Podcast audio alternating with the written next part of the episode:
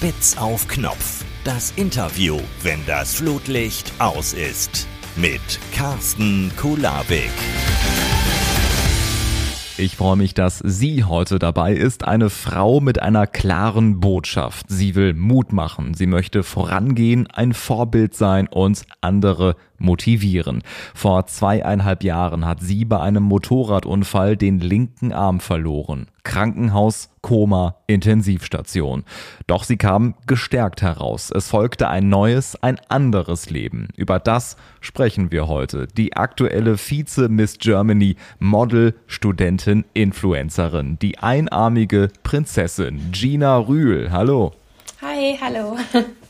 Die einarmige Prinzessin, wo kommt dieser Name her? Ja, das ist immer die meistgestellteste Frage. Ähm, ich weiß nicht, also ich wollte irgendwas, was mich ausmacht und nicht nur, oh ja, das ist Gina Rühl, der der Arm fehlt so. Ähm, ich wollte irgendwas, was mich halt beschreibt, auch mit Humor und irgendwie, was ich halt bin. Und klar, dieses Einarmige in dem Titel ist halt meine Geschichte und das Prinzessin rundet sowas ab, aber was Positives. Und ich war schon immer so ein kleines Prinzesschen. Ich fand Prinzessinnen toll. Und deswegen dachte ich so, ja komm, die einarmige Prinzessin, das passt. Und jetzt nennt mich meine Familie schon so. Also, ja. also es hat sich etabliert, dieser Name. Ähm, ja. du warst ja auch die erste Frau, ähm, was ich ganz spannend finde, die mit einer Armprothese bei einer Misswahl teilgenommen hat. Weißt du noch, was dir ja. da so durch den Kopf gegangen ist, als du auf dieser großen Bühne standst, die vielen Menschen, die dich gesehen haben, die dir zugehört haben und du konntest da deine Botschaft äh, vermitteln? Was war das für ein Gefühl bei dieser Miss Germany-Wahl? Also das erste Mal, als ich auf der Bühne stand, das war ja zu den Proben, da habe ich geweint, weil ich das da erstmal realisiert habe. Also ich stand da und ich habe einfach wirklich angefangen zu heulen, weil ich gemerkt habe, okay, krass, das ist wirklich echt, was hier passiert und du mhm. hast die Möglichkeit, ganz viele Menschen zu inspirieren und irgendwie ein Vorbild zu sein. Und als ich dann auf der Bühne stand mit Publikum, meine Eltern zu sehen, mein Freund, meine beste Freundin, ähm, das war nochmal viel krasser vom Gefühl. Also das war so unreal, das ging auch alles so schnell um, aber es war so, also es war wirklich einer der schönsten Momente in meinem Leben. Und da so zu sprechen und die hören so viele Menschen zu. Auf Instagram habe ich das zwar auch, aber ich, ich kann den Leuten nicht ins Gesicht schauen, weißt du, ich, ich sehe die Reaktionen nicht direkt und da habe ich halt geredet und ich konnte direkt ungefiltert eine Reaktion sehen ja. im Gesicht und das war halt nochmal krasser. Das ist, da habe ich gemerkt, das ist halt voll das, was mir gefällt. Also das hat mir extrem viel Spaß gemacht und fand ich sogar noch schöner als über Instagram, weil ich die Leute direkt erreichen konnte. Also so ein direktes Feedback äh, zu bekommen ja. auf der Bühne. Konntest du das dann auch direkt genießen, realisieren oder kam das erst äh, kurz nachher? Das kam erst nachher. In dem Moment selbst hat sich das wirklich angefühlt wie ein Traum. Also es ging auch so um. Der Abend war, du probst so viel und das waren gefühlt zwei Minuten nicht mal.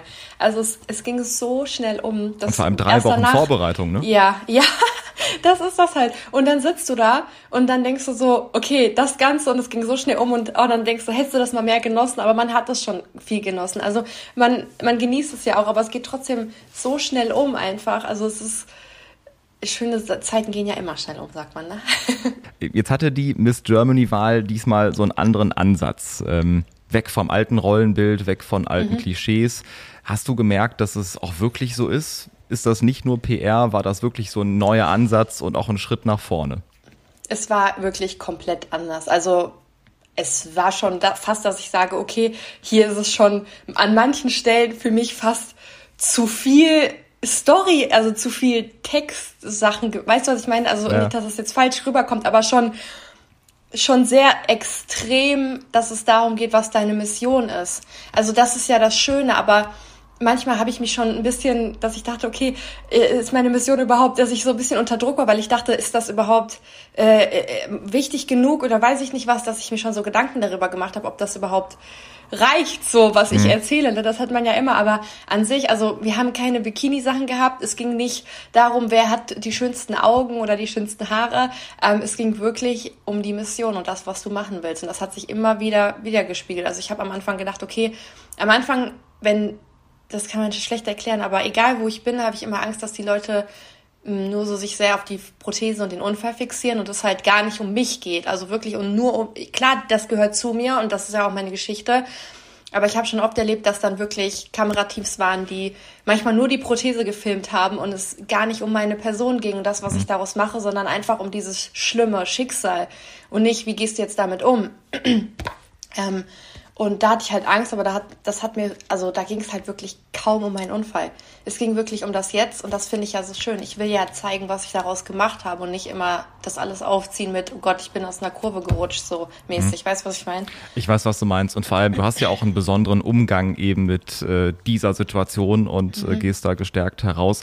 Ähm, das war auf der Bühne eben diese eine Situation. Du hast das direkte Feedback bekommen. Du hast auch Social Media angesprochen über Instagram oder TikTok, wo mhm. du natürlich auch viele Reaktionen Reaktionen bekommst, äh, dann aber teilweise eben irgendwelche Nicknames dahinter stecken, wo du ja gar nicht weißt, mhm. äh, wer dahinter steckt.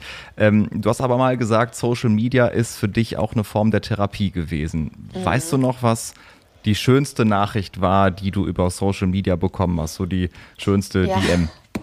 Ja, das erzähle ich immer wieder. Also letztens kam noch eine ähnliche. Das Schönste war, dass eine Mutter mir geschrieben hat, dass ihre kleine Tochter, die auch nur einen Arm hat, die ist mit einem Arm zur Welt gekommen und die wollte nie eine Prothese und die kam auch nicht so klar damit und hat in der Schule auch echt oder im Kindergarten, ich weiß es nicht, blöde Kommentare zu ihrem Ärmchen bekommen. Und die Mama hat ihr dann mein Profil gezeigt und das kleine Mädchen nennt sich jetzt auch die einarmige Prinzessin. Ja, cool. Das war für mich so, keine Ahnung, die Mama sagt, wir gucken uns gern deine Stories an. Also, dass eine Mama sich mit ihrer Tochter meine Sachen angucken kann, ohne zu denken, oh Gott, was macht die da? Weißt du, was ich meine? Und mhm. Videos und die Kleine versucht, meine Sachen nachzumachen, wie ich irgendwas mit, ähm, also wenn ich die Prothese jetzt nicht anhabe, schneide oder Wäsche falte oder so. Und das hat mir so, das war so mein Moment, wo ich dachte, krass, du bist hier in der Vorbildfunktion. Und ein kleines Mädchen, die im Alter meiner Schwester ist, sieht dich irgendwie als Vorbild. Auch mega so ein direktes Feedback dann äh, zu bekommen, womit man wahrscheinlich ja. auch gar nicht gerechnet hat. Was sonst noch so bei dir im Postfach landet, darüber sprechen wir gleich. Wir starten erstmal zum Aufwärmen. Entweder oder. Kino oder Couch? Mm, Couch. Netflix oder Amazon Prime? Netflix. Nutella oder Fleischwurstbrot? Fleischwurst, jetzt kriege ich Hate. äh, Schlager oder Rockmusik? Rock. Morgenmensch oder Morgenmuffel? Morgenmuffel, aber voll. Deswegen nehmen wir um 11 Uhr auf. Ähm, geht mir auch genauso übrigens. Ähm, unter Wasser atmen oder fliegen können? Fliegen. Unsichtbar sein können oder Gedanken lesen können? Uh unsichtbar, weil dann höre ich ja, was die anderen über mich sagen, wenn ich nicht da bin. Urlaub weit weg oder Urlaub in der Heimat? Urlaub weit weg. Dein Lieblingsziel? Äh, ich würde gerne nach Bali. Deswegen erübrigt sich die nächste Frage wahrscheinlich. Hotel oder Campingplatz?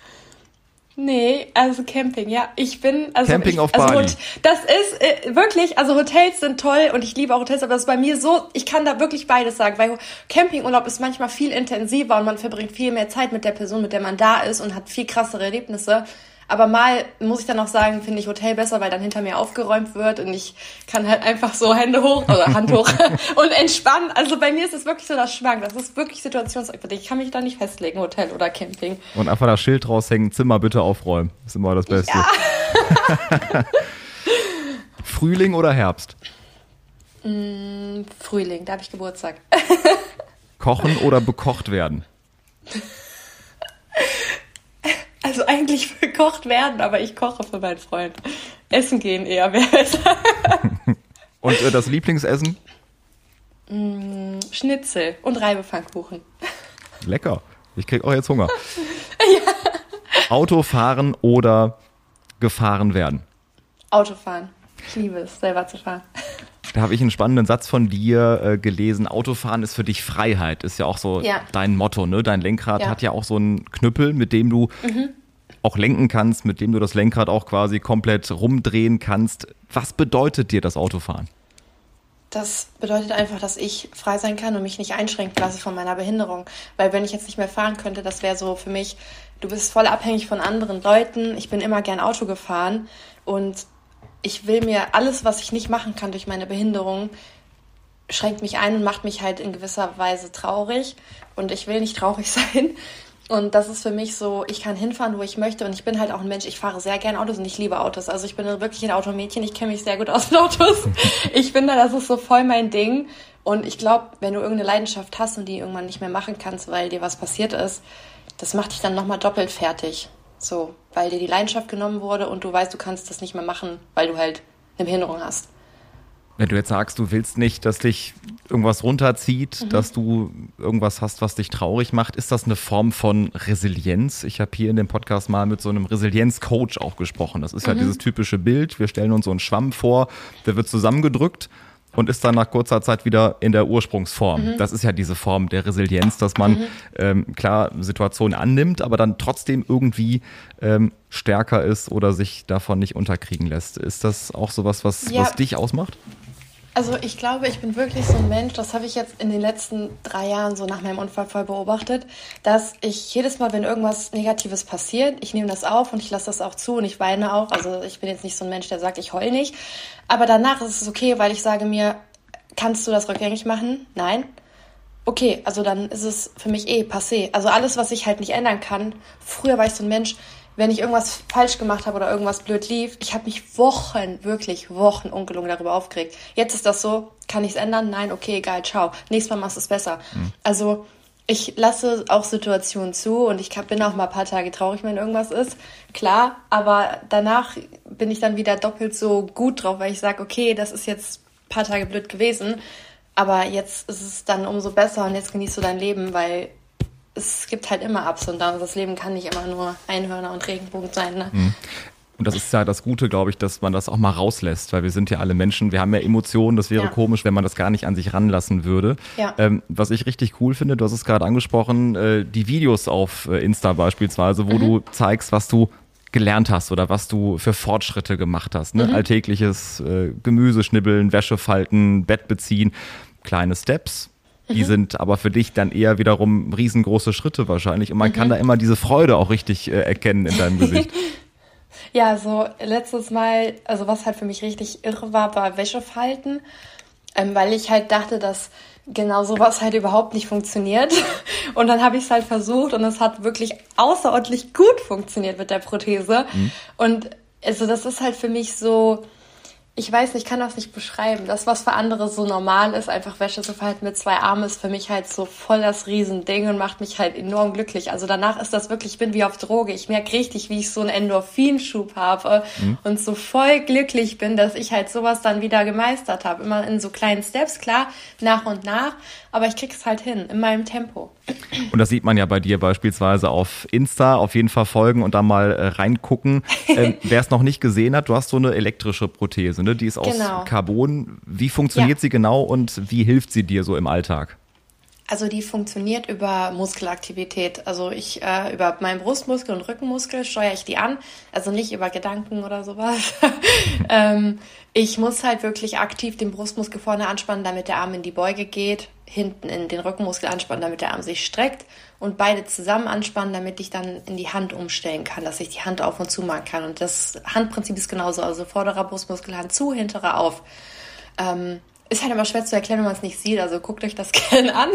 Aber ja, also alles über diese beiden Muskeln. Verlinken Deswegen wir in den Show Notes, da könnt ihr da auf jeden ja. Fall mal reingucken direkt. Ähm, ja. Du machst aber nicht alles quasi den ganzen Tag mit deiner Prothese, mhm. sondern äh, du versuchst eben auch ganz viel ohne Prothese. Genau. Ähm, bevor du dich zum ersten Mal mit dem Arm stumpf gezeigt hast, hast du aber überlegt, mhm. soll ich das machen, mhm. soll ich das nicht machen? Was mhm. ging dir da durch den Kopf? Boah, ich hatte Angst vor bösen Kommentaren. Ich bin Mensch, ich nehme mir oft alles sehr zu Herzen und ich bin, ich gebe das jetzt zu, nicht sehr kritikfähig. ich übe, aber ich bin wirklich, was Kritik angeht, ähm, nicht so, ja, immer schwierig. auf jeden Fall hatte ich dann Angst, ich glaube, das ist keine Kritik, aber ich hatte Angst, dass da Kommentare kommen wie, ja, das sieht komisch aus oder voll entstellt oder eklig. Ähm, also das war irgendwie so eine Art von Nacktmachen. Das ist wie wenn du jetzt deinen Popo in die Kamera hältst, so gefühlt vom, also so, das ist jetzt nicht vergleichbar, aber vom, wie man sich, also was man, diese Überwindung, die es kostet, ja. das irgendwie so zu zeigen, weil das ja doch was war, womit ich noch trotz dessen ein bisschen unsicher war und was halt mich in den letzten Wochen sehr viel, ja, einfach Kraft gekostet hat und dann entblöße ich mich da so und stelle mich dem und sag hier 50.000 Menschen waren das zu dem Zeitpunkt, wo ich das erste gepostet habe, keine Ahnung was, guckt euch das an. Und das war halt schon krass. Und was kam dann kam für Reaktionen und hast du ja. oder wann hast du gemerkt, das war genau das Richtige, das so zu machen? Also ähm, dieser Post hatte innerhalb von kürzester Zeit so viele Kommentare und Leute haben es gerepostet und ähm, es kamen so positive Sachen, dann bin ich so beim Freund und sage, ey, guck dir das mal an, wie krass die Leute reagieren, weil ich habe da nicht mit gerechnet. Und das Feedback war so positiv, dass Leute gesagt haben, ey, ich finde das toll, dass du dich hier so positionierst und nicht, ich habe ja wirklich nur mein Ärmchen, nicht Gesicht, irgendwas, was, wo man sagt, okay, das ist jetzt ein ganzes Foto. Es war ja wirklich, der Fokus war wirklich auf meinem Armstumpf, ja. Mhm. Und dass Leute gesagt haben, hey, ich finde das toll, dass du dich zeigst und dich nicht versteckst. Und das war für mich so, okay, krass die haben da gar kein Problem mit und ich glaube, das ist, dann habe ich die auch sensibilisiert dafür. Ich habe mich irgendwie damit therapiert, indem ich gesagt habe, okay, ich stelle mich dem jetzt und ich habe den Leuten das genommen, indem ich es gezeigt habe und gesagt habe, hey, das ist eigentlich gar nichts Schlimmes. Ähm, das sieht halt anders aus, aber das tut niemandem was, so weißt du, was ich meine, weil die Leute ja mhm. oft so Berührungsängste haben und denken, oh Gott, das sieht komisch aus und indem sie es dann einmal gesehen haben, wissen sie, wie sowas aussieht und ich denke, dann haben sie ein bisschen anderen Umgang damit. Mhm. Also sehr viele nette Menschen, sehr viele nette Reaktionen, sehr viel Zuspruch, mhm. äh, den du bekommen hast. Aber Social Media, ja gut, da tummeln sich natürlich auch Menschen, äh, die ja. es nicht gut meinen, die nicht nett sind. Was, was ja. nervt dich da in diesem Bereich so richtig?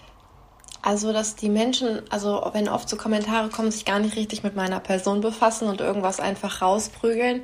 Also gerade äh, TikTok ist ja so sehr schnelllebig und es wird allen ausgespielt fast, ja. Bei Instagram ist es mehr so deine Community, der Algorithmus ist ganz anders. Und selbst, also selbst da, aber manchmal so Kommentare, dass ich auf TikTok zum Beispiel meinen Einhandteller poste und dann jemand schreibt, boah, ist die dumm, nimm doch einfach deine zweite Hand, anstatt einen TikTok zu filmen. Wo ich mir denke, so ja, erstmal bin ich nicht dumm und zweitens ist das hier gerade für mich ein Riesending, dass ich so einen Einhandteller abnehmen benutzen kann und dann kriege ich so einen dummen Kommentar von der Seite. Oder dass halt Leute sagen, ja, ich nutze alle aus, weil ich hätte ja eine günstigere Prothese nehmen können. Ähm, warum ich dann so ein Hightech-Ding nehme und der Staat dafür zahlen muss. Also das kam halt auch oft. Und hat einer, also auch bei dem Ärmchenbild hat einer gesagt, ähm, ah, eklig, warum muss ich mir sowas jetzt angucken? Und das war für mich sehr verletzend, weil jemand meinen Arm als eklig bezeichnet. Also es ist wie wenn jemand in der Stadt zu dir kommt und sagt, boah, ich finde dich voll eklig. Und dann denkst du so, boah, krass, das ist schon, beleidige mich als dumm, doof, keine Ahnung was, aber so eklig, irgendwas, wo, wo, wo ich eh mich gerade öffne. Also ich finde, denk deinen Teil, aber ich finde dieses immer alles so kommentieren zu müssen, ich kann da mittlerweile mit umgehen, sonst würde ich, also es ist ja immer so, du darfst kein Social Media machen, wenn du damit nicht umgehen kannst. Das hört man ja immer wieder. Ja, mein Gott, trotzdem kann mir das zu Herzen, kann ich mir das zu Herzen nehmen und trotzdem kann mich das irgendwie verletzen. Also egal, wie gut ich damit umgehe, das ist halt trotzdem, man denkt immer ein bisschen über sowas nach.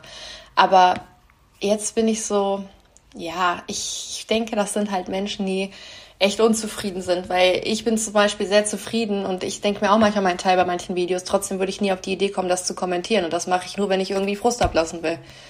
Deswegen. Ja klar, und vor allem, du zeigst dich ja auch in äh, verletzlichen Situationen, beziehungsweise ja, Social Media ja. ist ja ein Bereich, wo sich ja viele Menschen tummeln und dann fragt man sich ja oft, warum geht's da nicht menschlich zu oder häufig nicht ja, menschlich ja. zu. Ich habe auch ein Beispiel äh, bei dir gesehen. Du hast zum Beispiel ähm, transparent gemacht, dass du die Krankenkasse gefragt hast nach einer wasserfesten Prothese. Ja. Ähm, und da gab es ja auch direkt wieder äh, so Kommentare nach dem Motto, ja. stell dich nicht so an, das Leben ist kein Wunschkonzert oder ja. so. Da fragt man sich, was geht in so einem Kopf vor, dass man sich da hinsetzt und sowas drunter schreibt ja, vor allem ein Wunschkonzert. Also sorry, aber das, der Tipp mit seinen zwei Händen, so ein Quatsch dahin, wo ich mir denke, Junge, du bist der Erste, wenn du deinen Arm verlierst, der nach sowas schreit. Es ist halt wirklich so. Also das ist halt dieses, wenn ich zwei Arme habe und ich betroffen bin, ja, dann kann, ist es immer leicht gesagt. Das ist wie wenn manche Menschen mehrgewichtig sind und andere sagen, boah, guck mal, wie dick die ist, die kriegt nicht auf die Kette. Du weißt nicht, was diese Person hinter sich hat. Du weißt nicht, ob die Person nicht seit zehn Jahren versucht abzunehmen. Weißt du, wenn ich als, das ist immer leicht, irgendwie was loszuwerden, wenn ich gar nicht betroffen bin. Und das müssen wir, glaube ich, lernen, dass wir das abschalten, immer sofort zu urteilen und sofort irgendwie was rauszuschießen, ohne den Hintergrund zu kennen. Wer weiß, ob ich nicht psychisch total am Ende bin damit, dass ich die nicht bekomme. Und er haut sowas raus. Das Leben ist kein Wunschkonzert. Also für mich, ich sage auch ehrlich, egal wie ich mich auch auf Social Media zeige, aber trotzdem, wenn ich im Urlaub ohne Prothese laufe und so angeguckt werde, auch mich macht das trotzdem noch manchmal unsicher. Mhm. Ich, auch, ich, auch wenn ich jetzt so stark wirke und keine Ahnung was, trotzdem ist das noch ein Punkt, wo ich sage, okay, manchmal an manchen Tagen, da komme ich damit nicht klar, dass alle dann so gucken im Urlaub. Das heißt, du wünschst dir einfach da, oder jeder Mensch wünscht sich da einfach mehr Empathie von anderen Menschen, ne? dass man ja, einfach sich ja. mal in andere hineinversetzt oder mal ja. versucht, sich mal hineinzuversetzen für so ein paar Sekunden. Das äh, kann ja, oft mal helfen. Ne? Ähm, ja, das ist momentan gar nicht mehr. Das ist voll verloren gegangen, finde ich. Also es ist irgendwie so, ich bin so schon zu empathisch, also ich fühle schon so krass, dass ich manchmal heule wegen anderen Leuten. Bei mir ist es schon zu viel.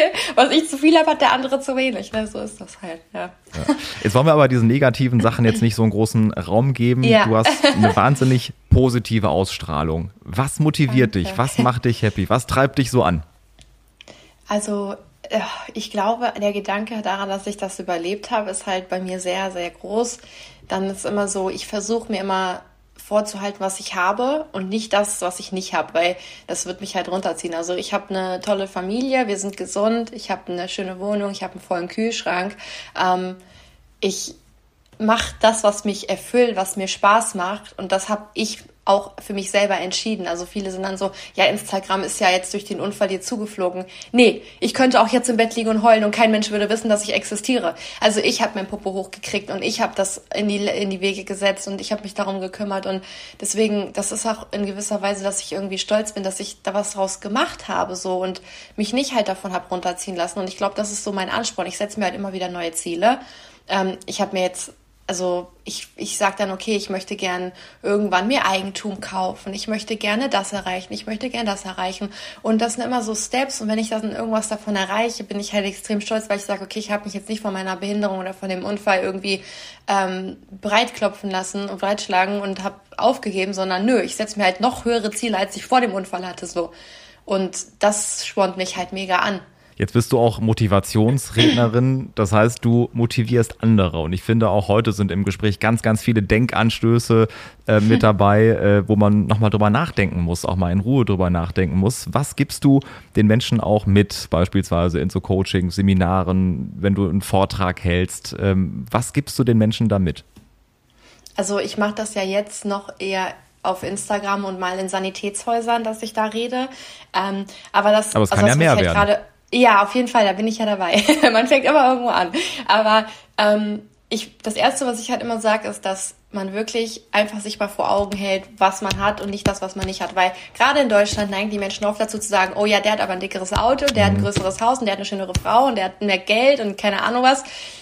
Ähm, jetzt dann sieh mal, was du hast. Vielleicht bist du gesünder wie er, vielleicht hast du viel mehr im Kühlschrank, vielleicht ist seine Frau gar nicht so nett und keine Ahnung was. Also das ist halt immer so, sie, versuch zu sehen, was du hast, was du schon erreicht hast, setz dir Ziele und nicht immer so negativ denken. Also selbst wenn irgendwie eine negative Situation ist, versuch zu sehen, okay, wofür könnte das jetzt gut sein, was könnte der Grund sein, warum das passiert ist. Selbst wenn es keinen Grund gibt, dann versuch einfach das zu akzeptieren, zu sagen, okay, das ist jetzt passiert und jetzt kommt aber wieder was Neues auf mich zu.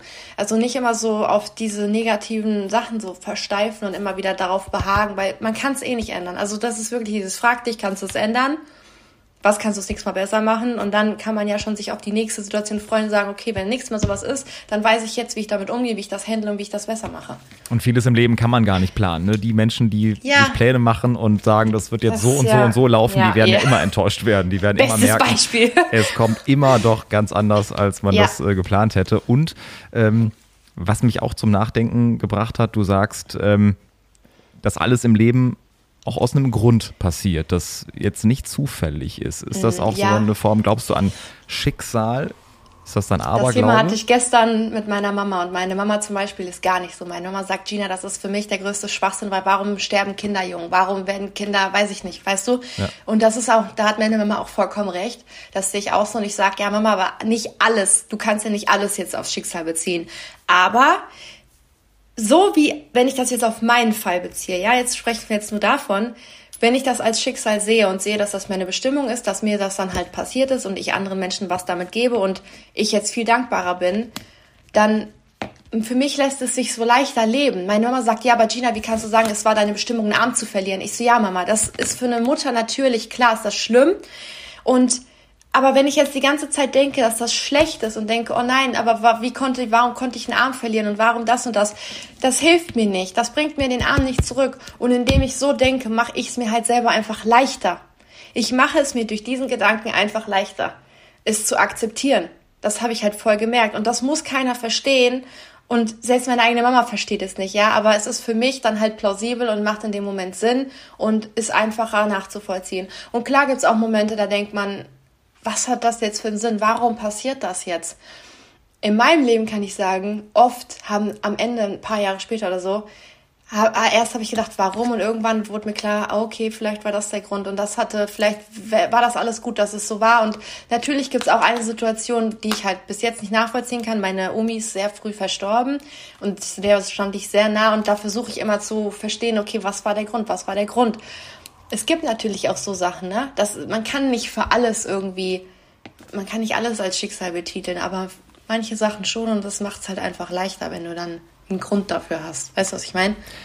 Ja, dieser Umgang einfach mit äh, ja. Situationen. Weil wie du sagst, wenn man ja. Sachen nicht ändern kann, dann muss man ja gucken, was man beeinflussen kann. Und man kann ja. im Prinzip nur den eigenen Umgang wahrscheinlich mit äh, Damit, Sachen beeinflussen. Und wenn man immer nur quasi von anderen abhängig ist mhm. oder immer nur hadert mit anderen Situationen, mhm. dann kann man sich ja das wahrscheinlich nicht, nicht besser fühlen. Ne?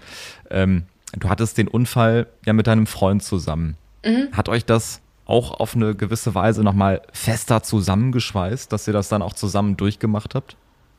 Ja, voll. Also viele sagen so, ja, dass wir das nicht mehr auseinandergebracht. Bei uns war es eher so mehr zusammen, weil wir haben zusammen was Krasses erlebt und haben zusammen uns aus dieser schlimmen Lage rausgekämpft und das schweißt halt zusammen, ne? dass man sowas Schlimmes überlebt hat auch und das auch dann weiß, dass wir sagen beide immer, boah, wir sind so dankbar, dass wir das überlebt haben und ähm, schätzen das einfach extrem, dass wir noch da sind. Und dadurch, dass wir jetzt beide so eine Sicht aufs Leben haben, sind wir halt noch näher zusammengerückt, weil wir jetzt uns noch also ähnlicher sind in dem Sinne. Weißt du, was ich ja. meine?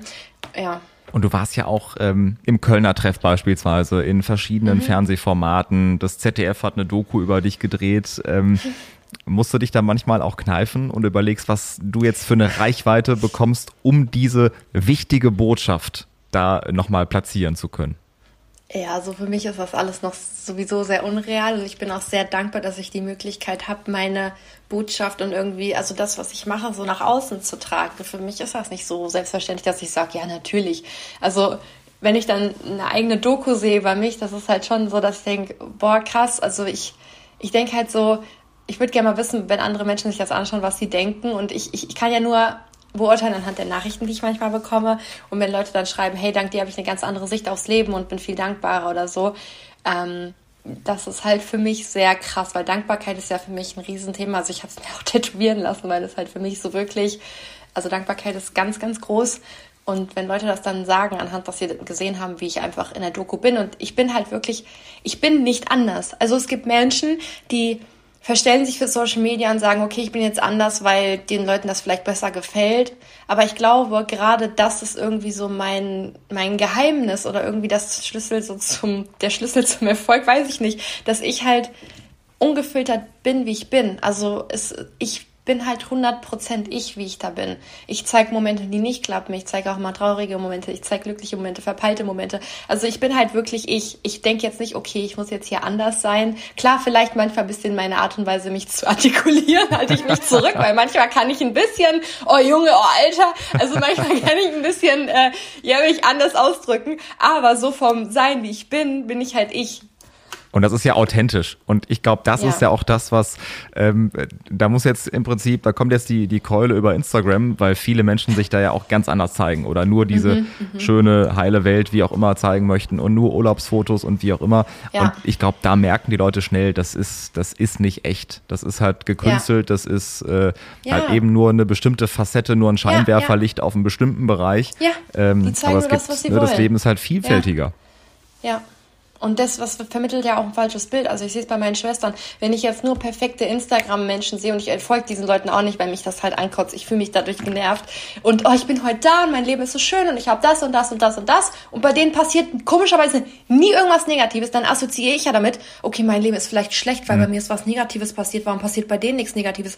Das ist ja, das macht ja komplett was mit dir im Kopf und das ist ja schlecht und genau soll es nicht sein. Das will ich den Leuten nehmen, indem ich sage, wisst ihr was, heute ist eine richtige Kacke bei mir passiert. So, das ist normal wenn mir irgendwas runterfällt oder so, dass Leute schreiben, boah, danke, dass du das zeigst, mir passiert das auch immer. Und ich habe zwei Arme, weißt du? Dass Leute halt nicht denken, oh nee, nur ich hab Pech oder so. Und ist das nicht bei vielen Influencern dann doch so, dass sie nur das Schöne zeigen? Also nervt dich das, wenn Menschen, so wie ich dich, dann als Influencerin anreden, weil du denkst, ja, Moment, ich will jetzt nicht in den Topf geworfen werden mit, ja. mit Leuten, die ja. ganz anders damit umgehen. Ne? Also ich selber, deswegen nenne ich mich Motivationsrednerin und achte halt immer darauf, dass nicht irgendwo Influencerin steht, weil wenn die dann, Leute dann das streichen wir das aus der Anmoderation. Schon, ja, weg.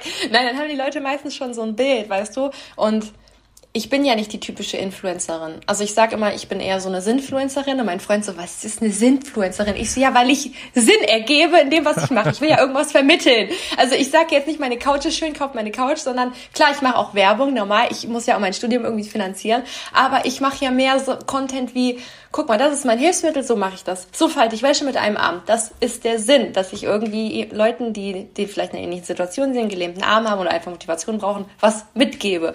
Weißt du, was ich meine? So, mhm. ist ja schon ein bisschen anders. Auf jeden Fall, verstehe ich zu 1000 Prozent. Und du hast gerade das Studium angesprochen. Du studierst Customer Experience äh, Management. Du hast ja nach ja. dem Unfall die Ausbildung als Justizfachangestellte äh, abbrechen müssen.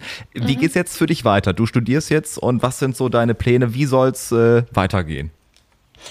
Also, am allerliebsten jetzt ehrlich, das wird meine Mama jetzt nicht hören.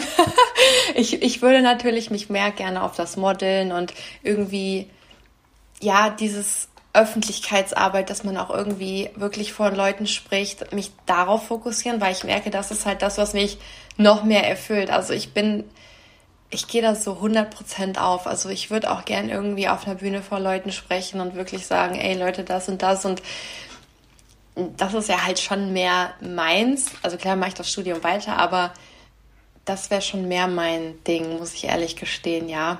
Also als irgendwo irgendwann in einem Büro zu sitzen und Leuten zu sagen, was sie zu tun und zu lassen haben.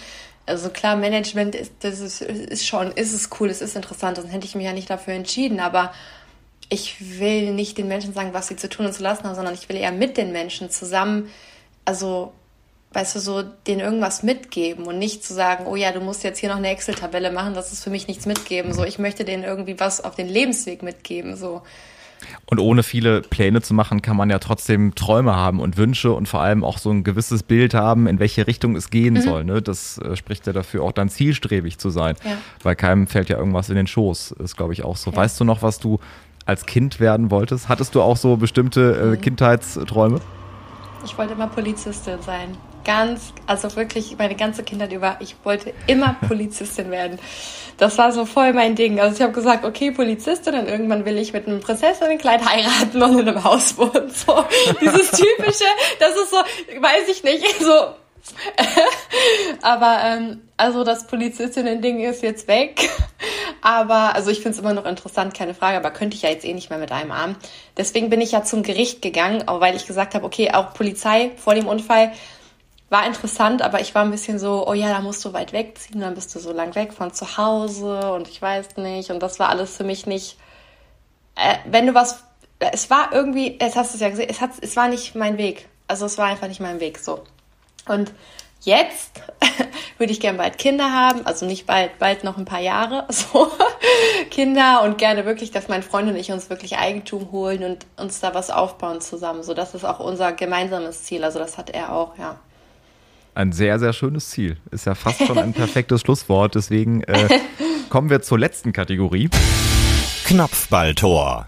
Oh Gott. okay. Mein Vorbild ist. Meine Mama. Warum genau? Weil meine Mama, ähm, ja, also ich weiß nicht, die hat so viel gewuppt in ihrem Leben und so viel geschafft. Und für mich, also sie selber sieht das manchmal gar nicht, aber für mich ist sie ein Riesenvorbild, weil sie auch eine Zeit lang alleinerziehend mit mir war und das alles so krass gemeistert hat und alles mir ermöglicht hat. Und das ist halt für mich so, ja, das ist für mich ein Vorbild, ja. Auf meiner Bucketlist steht? Mm, nach Bali zu fliegen. und ähm, was noch? Oh, ich würde gern. Oh, ich weiß es nicht. Nee, das ist mir zu spontan. Ein, ein Campingmobil kaufen. Ein Und mein größter Traum ist. Äh, Kinder zu bekommen und das alles mit den Kindern hinzubekommen und dass meine Prothese dann irgendwann perfekt benutzen kann. Und du möchtest auch ein Kinderbuch schreiben, habe ich gelesen. Hast du damit angefangen? Ja, Nee, ich finde, ich weiß nicht, ich, ich muss ehrlich sagen, ich finde das ziemlich schwer, jemanden zu finden, mit dem ich das aufziehen kann. Also wenn das jetzt jemand hört, könnte ich gerne bei mir melden. Aber ich finde es wirklich schwer. Also ich habe ähm, schon diversen Verlegen und so geschrieben. Hm. Ähm, ich weiß jetzt nicht, äh, ob die das nicht gesehen haben oder kein Interesse haben oder einfach zu viel haben. Aber ähm, ich habe viele Nachrichten bekommen, dass die Leute das gerne, auch, also auch eine Autobiografie würde ich gerne machen, dass die Leute sehr interessiert daran werden, aber es ist halt wirklich schwer, jemanden zu finden, mit dem du das umsetzen kannst. Das muss ja auch passen, das kann ja nicht irgendjemand sein und äh, dann ist die Zusammenarbeit komisch. Also es ist halt, ja, ich, ich kenne mich da zu wenig aus mit. Leider ich glaube, das interessiert echt viele. Ne? Also wenn du sagst, du bekommst da auch Zuspruch und ich glaube, da würde mhm. es Leute geben, die es auf jeden Fall kaufen. Deswegen die Daumen sind gedrückt, dass Danke. ein Verlag nochmal in die Mails guckt und sagt, Moment, wir haben ja eine Anfrage bekommen. Ja. Und dann nochmal genauer hingucken. Wie das Buch heißen soll, hast du da schon eine Idee? Das Kinderbuch oder meine Autobiografie? Äh, beides. Die Autobiografie würde das Märchen der einarmigen Prinzessin heißen.